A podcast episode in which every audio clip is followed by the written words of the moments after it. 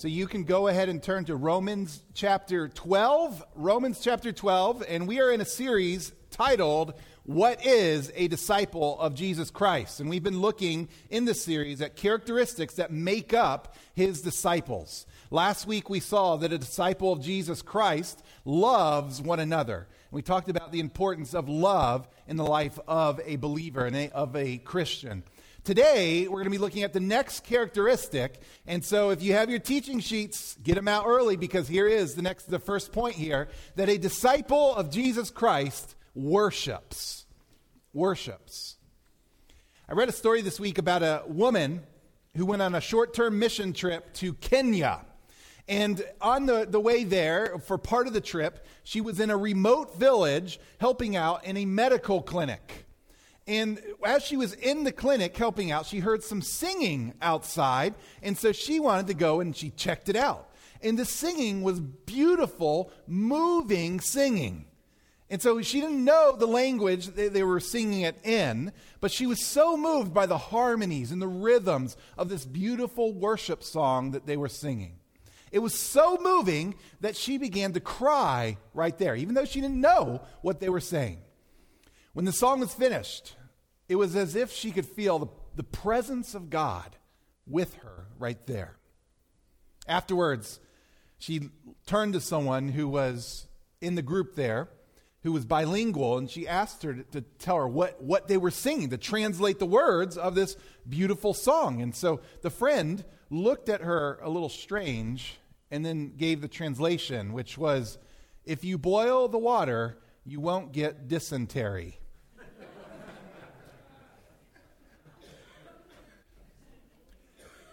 Now, sometimes we confuse what worship is. Now, depending on your church background, you may associate certain situations, certain music, certain settings with worship. But worship is more than a feeling, it's more than a place, it's more than a song. Worship is more than just being in a service here. And so today, I hope that you're going to walk away with a better understanding of the importance of worship in the life of a Christian as a disciple of Jesus Christ. But I also hope that you're going to walk away with one of the ways and how we truly worship. Because worship, and I'm going to say this multiple times throughout the service, goes far beyond singing. Though I certainly hope it includes singing in your life. And our main passage is only going to have two verses Romans 12, 1 and 2. And to begin, I'm going to start out by reading verse 1 as we start our message today. Paul says, I appeal to you, therefore, brothers, by the mercies of God, to present your bodies as a living sacrifice, holy and acceptable to God, which is your spiritual worship. We're going to stop there. And I want to point out that, first of all, Christian worship is assumed. It's assumed, meaning it's given. Paul is appealing to them here in this verse not to worship, but he's appealing to them on the, uh, of the form of worship. He just assumes that we are going as Christians to worship. And so, track with me here. Being a disciple of Jesus Christ is being a Christian. We talked about that the first week of the series. And as a Christian, one of the one uh, we are people who have been saved by Jesus and have been adopted into his family. That's what it means to be a Christian. And so, at the very core of who we are as disciples of Jesus Christ are people who have this idea that we have been saved and redeemed and transformed. And so that's why he says at the very beginning of verse 1, I appeal to you, therefore, because what he's doing there in that verse, he's looking back on the first 11 chapters of Romans. We don't have time to go into the first 11 chapters. In fact, when I preached on it last year, we took about a year to get through the first 11 chapters. But in a nutshell, the first chapters are basically talking about the mercies of God. And he's saying, based on what God has done for you, by the mercies of God, because listen, church, the only reason that you're here is because God has been merciful to you. And what did he accomplish in those mercies? In Romans 1 through 11, he talks about how we, as people, every one of us, are sinful. And because we are sinful, we are deserving death. And there's no way that we can save ourselves in our own power. And that's because Jesus, then, we are saved because Jesus stepped in and died for us. And it was his love and mercy that sent him to the cross for us. And so Jesus became the ultimate sacrifice, paying for the penalty of our sins. And through that sacrifice, he made a way for us to be saved and to be brought from spiritual death to life. And that in a nutshell, is what Paul's referring to in chapters 1 through 11 when he says, "There by the mercies of God. By the mercies of God. So, based on the mercies, Paul's saying, I appeal to you, present your bodies as a living sacrifice. So, putting all this together, he's saying, one big reason that we worship God is because he saved us through his mercy. How do we worship him, though, through his mercy? How do we worship God? And Paul says, to present your bodies as a living sacrifice, holy and acceptable to God, which is your spiritual worship. So, what he's saying is that Christian worship involves far more than just singing or church. Now, again, don't get me wrong, we should be singing. We should go to church. In fact, Paul says in another one of his letters, let the word of Christ, that's, that's, that's scripture, let scripture dwell in you richly, teaching and admonishing one another in all wisdom, singing hymns and uh, psalms and hymns and spiritual songs with thankfulness in your hearts to God. So he's encouraging us to do all that, but it shouldn't stop there. So, Christians, we should sing, we should study scripture, we should pray, but those are really just byproducts, what, what I might call worshipful byproducts of what should be going on in our lives as Christians. And that's why Paul says in Romans 12 to worship him with our bodies, what he calls a living sacrifice. Now, Paul was writing to many Jewish Christians so they understood the Old Testament sacrificial system. And so, up until Jesus came, there was a, a, whole system put in place in the Old Testament where if you, if you sinned, to be made right before God, to atone for your sin, you had to sacrifice an animal. An animal had to die in your place on the altar. And so now, Paul's figuratively telling you, because they, they understood what sacrifices meant. He's figuratively telling them to throw themselves on the altar. Now, he's not saying it literally, and he's not saying that we are paying for our own sins through our own sacrifice, because clearly in chapters 1 through 11, he's made it very clear that we are not the ones that can uh, make atonement for our sins. It's only through Jesus. So he, he's sort of using figurative language here and saying, hey, you understand sacrifices, now make yourself a living sacrifice before God. That's how we should live, and that's what worship is. So, at its most basic level, worship is about offering up your entire life to God. So, again, I hope you attend church. I hope you sing loudly I hope you are taking notes right now and listen and listening intently as we are studying this scripture here. But if that's all you're doing as part of your Christian life, then you are not worshiping him like you should. Because last I checked, I, went, I, I looked at the calendar yesterday. Sundays only make up one seventh of the week. I know. I know. I can prove it. And what you do with the rest of your week is just as important as what you do on Sunday.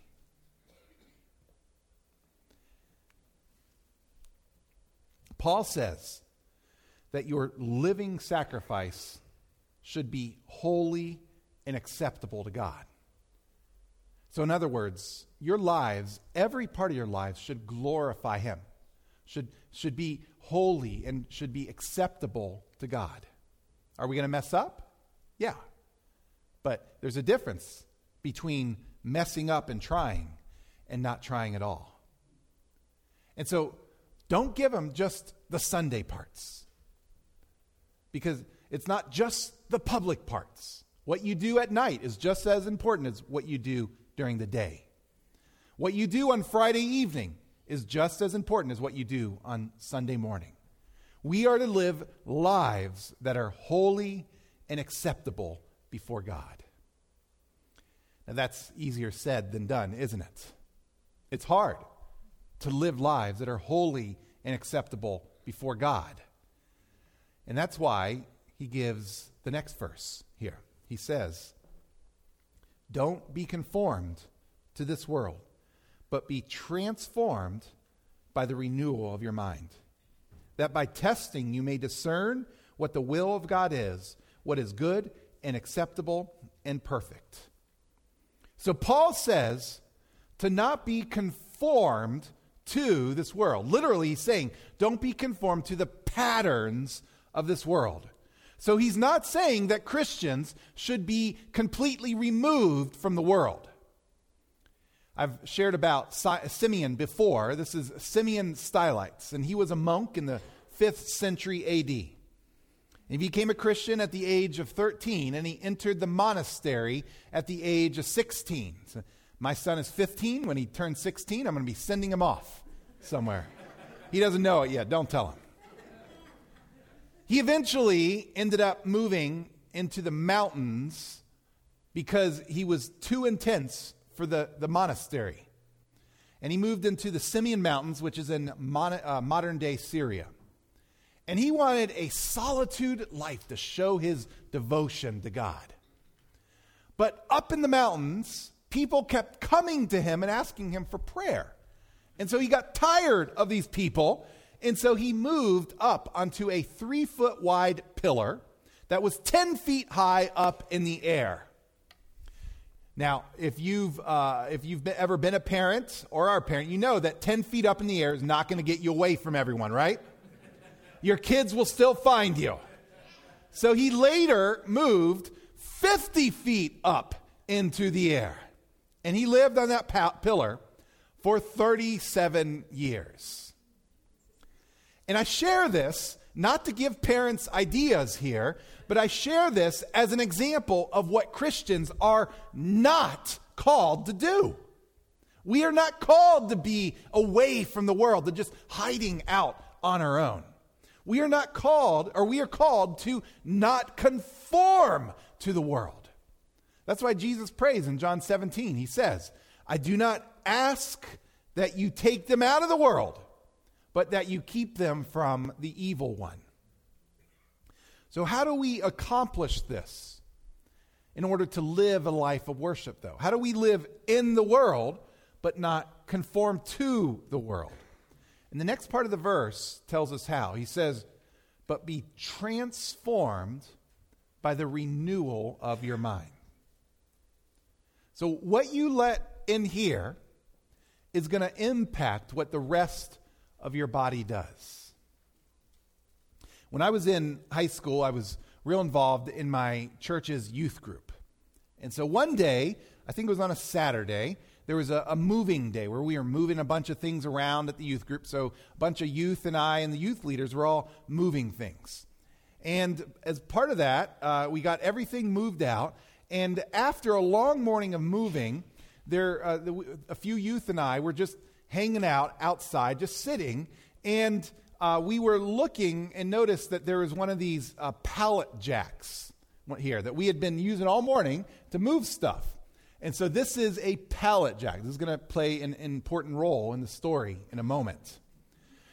And so we looked at it, and at the, the, the, youth building sat at the very bottom of the hill. I actually looked it up last night. The church isn't there anymore in that spot.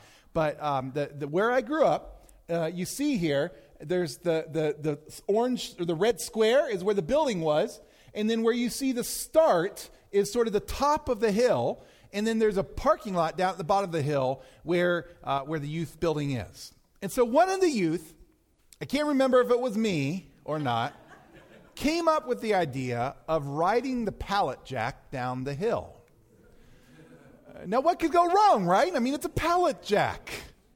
And if I'm remembering this correctly, two of us climbed on to, uh, uh, we didn't climb on, we pulled it up the hill. We pulled the pallet jack up the hill. And then we climbed on it. The pallet jack handle was facing down the hill. So it was sort of like our steering wheel. And one of us steered while the other sat on the, on the two legs there, holding on to the other person. And then we held on for dear life as it rolled down the hill. Now, as you can tell, since I'm here, I didn't die. Uh, in fact, everything turned out okay, but it was very, very close. Because as we were going down that hill, it started picking up speed. And at some point, I remember thinking, this was not a good idea. we didn't realize that it was going to start going so fast. Who knew? Who knew that pallet jacks could pick up speed? And so there it went down the hill, but it didn't stop there. It went down the hill and across the parking lot, and it was going so fast that if, you, that if we were to jump off, we would have hurt ourselves there on the pavement. And so it went right toward a parked car. And then Thankfully, because we had our little steering wheel there, we were able to steer it just away, just close enough away from the car that it slammed into the curb, missing the car by about a foot, and we went flying into the grass with a little poof right there on the grass. And here's why I tell you this story that what we did was a direct result of what we believed. Our belief led to the action that we took. So we thought it would, number one, be fun, and that number two, we wouldn't die. And w- without thinking much more, like a typical teenager, w- we didn't think much more and we acted. And so, I don't want to make your mind explode here, but um, I also want to add that our actions leading up to that event also led to our beliefs. So everything that we did up to that point influenced our thoughts about the situation. And so I don't want to get into a, a little crazy loop here, but our actions led to certain beliefs, and then our beliefs led to certain actions. And as disciples of Jesus, we need to remember this that if we want to be worshipers, we must have the right beliefs and the right actions. Because if you have either one of those, it's going to mess up the other. If you have wrong beliefs, it's going to cause you to act the wrong way. And I've uh, was thinking about this, and, and I've shared this video before, but um, there's a video that I came across last year about a greyhound race and uh, I want to share this. And as I prefaced last year, I do know Greyhound Racing is not smiled upon here, so I'm not promoting this in any way. Um, but this was a video, already took place. And so let's go ahead and let's take a look and see what these uh, dogs are up to. They're away. Favourite began well, Penny Eagle, but beating it out here was Jasmine Lily, which found the early lead. So Jasmine Lily, Ace was last. It's Jasmine Lily still with a big lead, though. Jasmine Lily for Mari, then Penny Eagle and Lady Shanna. Oh, they've caught the lure. They've caught the lure. Gee, if you're on Jasmine Lily, you're stiff because it was going like the winner. Jasmine Lily. It. Uh, Jasmine Lily would have won. I think this is a, a I think this video is a great picture of how we look many times. Where these gray, greyhounds ended up doing the wrong actions is because they had the wrong beliefs. They thought that they needed to catch the lure. In reality, they needed to cross the finish line first. But we can forgive them because they're dogs. But yet, how many times have we done the wrong actions because we've had the wrong beliefs? And this begs a question similar to, I asked, similar to how, what I asked before, and that's how. How do we have the right beliefs? And so the second part of verse 2 tells us how we do that. He says, But be transformed by the renewal of your mind, that by testing you may discern what the will of God is, what is good and acceptable and perfect. And so that last part, he's talking about the testing and discerning, refers to knowing how to live out God's will in every situation. And that happens when we are constantly renewing our minds in Him. And so we change our beliefs by renewing our minds with the truth of God's word and ways. One pastor put it this way he said, As one's mind keeps on being made new by the spiritual input of God's word, prayer, and Christian fellowship, his lifestyle keeps on being transformed. So here's my challenge to you today that if, if you want to be worshipers, then you need to focus on renewing your mind constantly. Here's a number of ways that you can do this. None of these are going to be novel things here. I've talked about this many times before. Read the Bible, memorize it, meditate on it, spend time in prayer, pray scripture. Go to church like you're doing here. We're, we're preaching and studying the Word of God and singing songs, worshiping God. Listen to, to good Christian music. Spend time with, with fellow mature Christians. Listen to sermons while you're driving. All these things are ways that you can renew your mind here. And the more that you do these, the more that you're going to have a chance to renew your mind. And the more that you remo- renew your mind, the more that you're going to have a chance to live a life of worship every once in a while, uh, my wife gets creative with the, the food that she makes, and sometimes it gets a little too spicy for, for um, some of the other folks in the house, like me. And so one time there was this chili that she made. It's very good, but when, my, when we put it in her mouth, and it was like, I could feel it sort of burning through my tongue and lower there.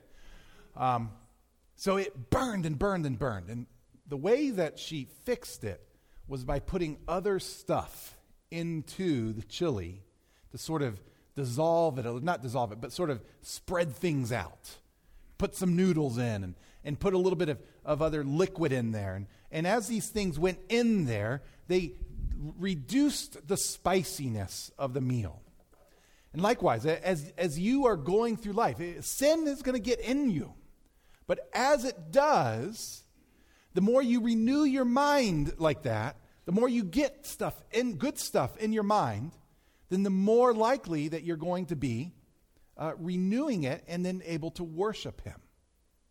But on the flip side, not only should we renew our minds, but we should also change our beliefs by guarding our mind from sinful influences.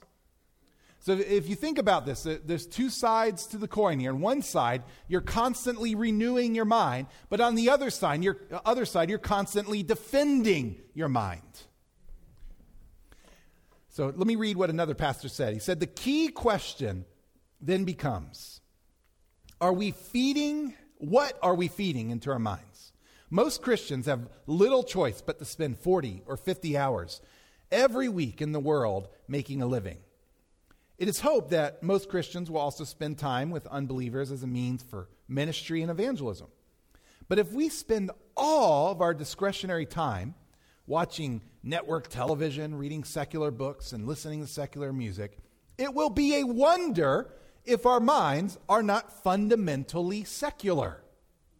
Our job is to cooperate with God's Spirit by seeking to feed into our, uh, by seeking to feed into our minds information that will reprogram our thinking in line with the values of the kingdom.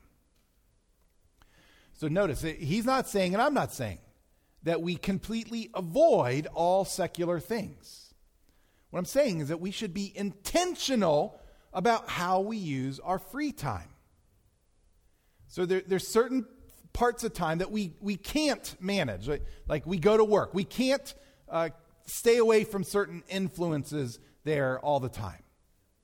But we can influence what we do in the evening when we're relaxing.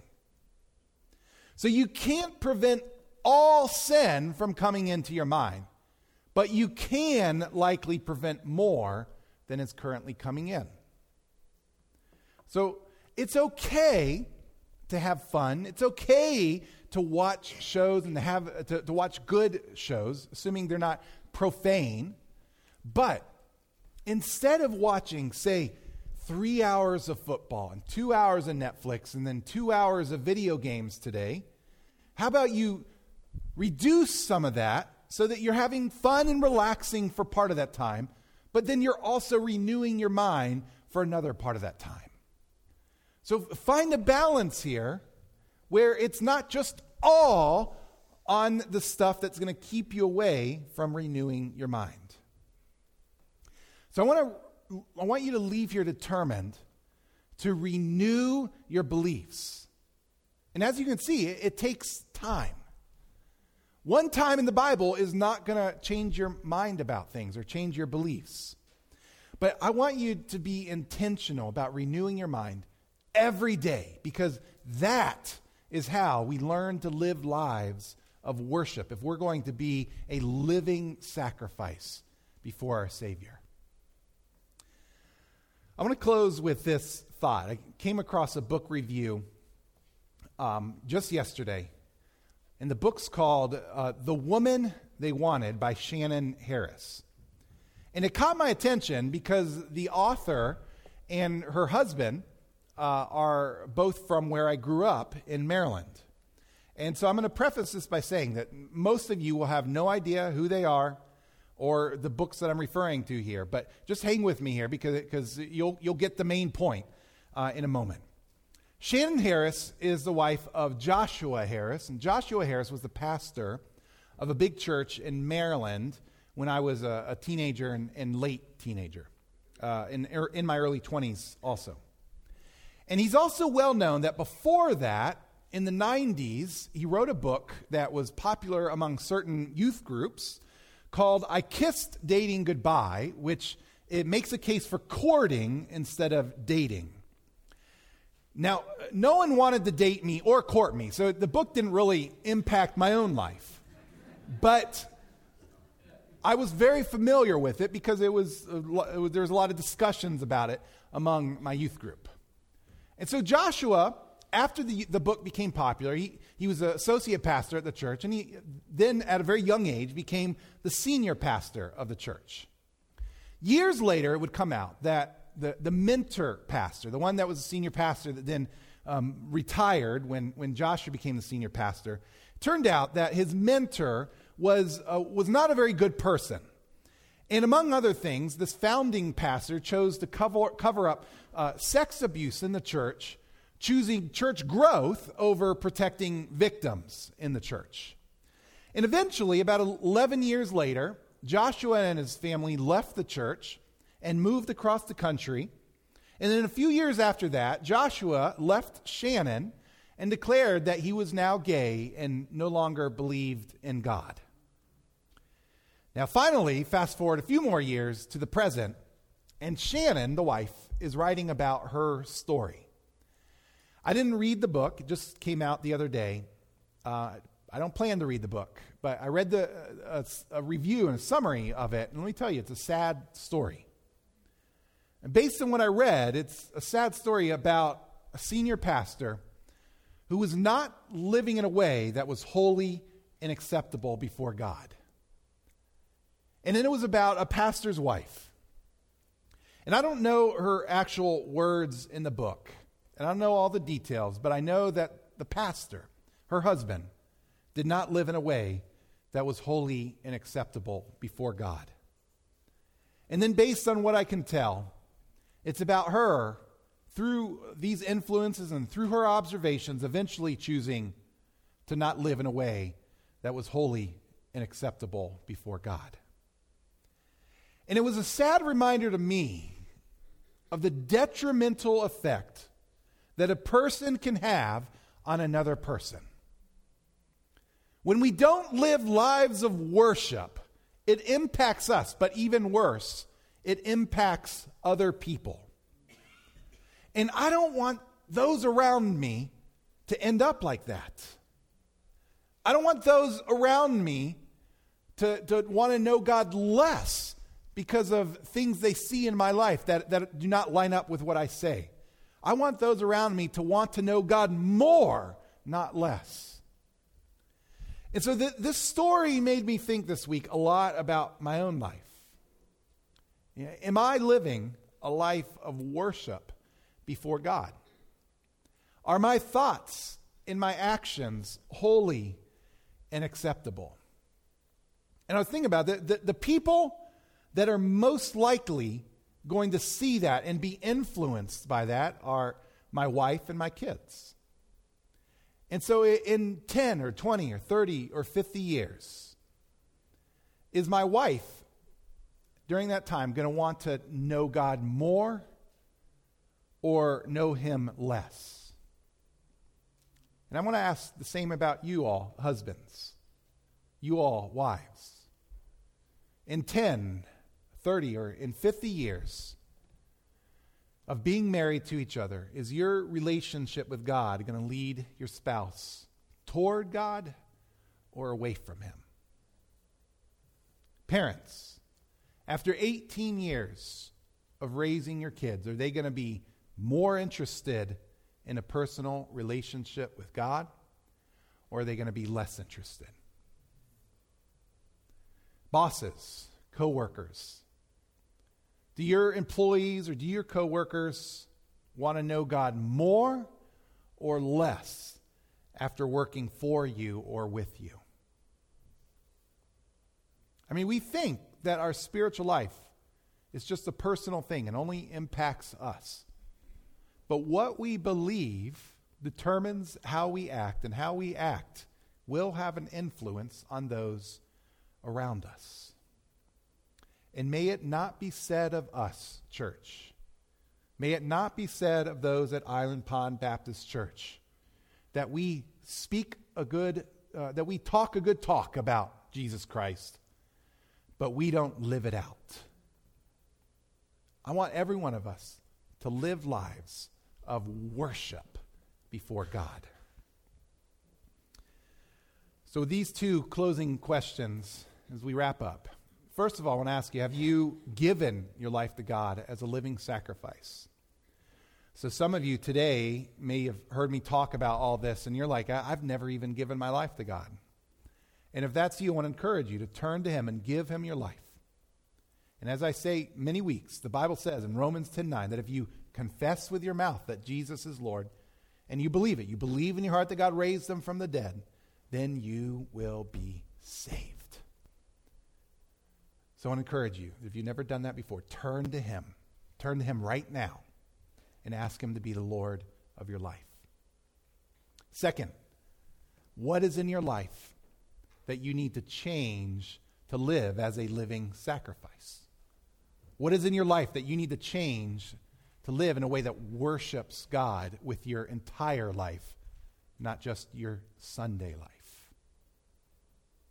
So may we all leave with this conviction that, that we want to be different than the world, that we want to live in a way that worships Him in every area of our life. I'm going to go ahead and pray, and then we're going to go into a, a, time of communion after that.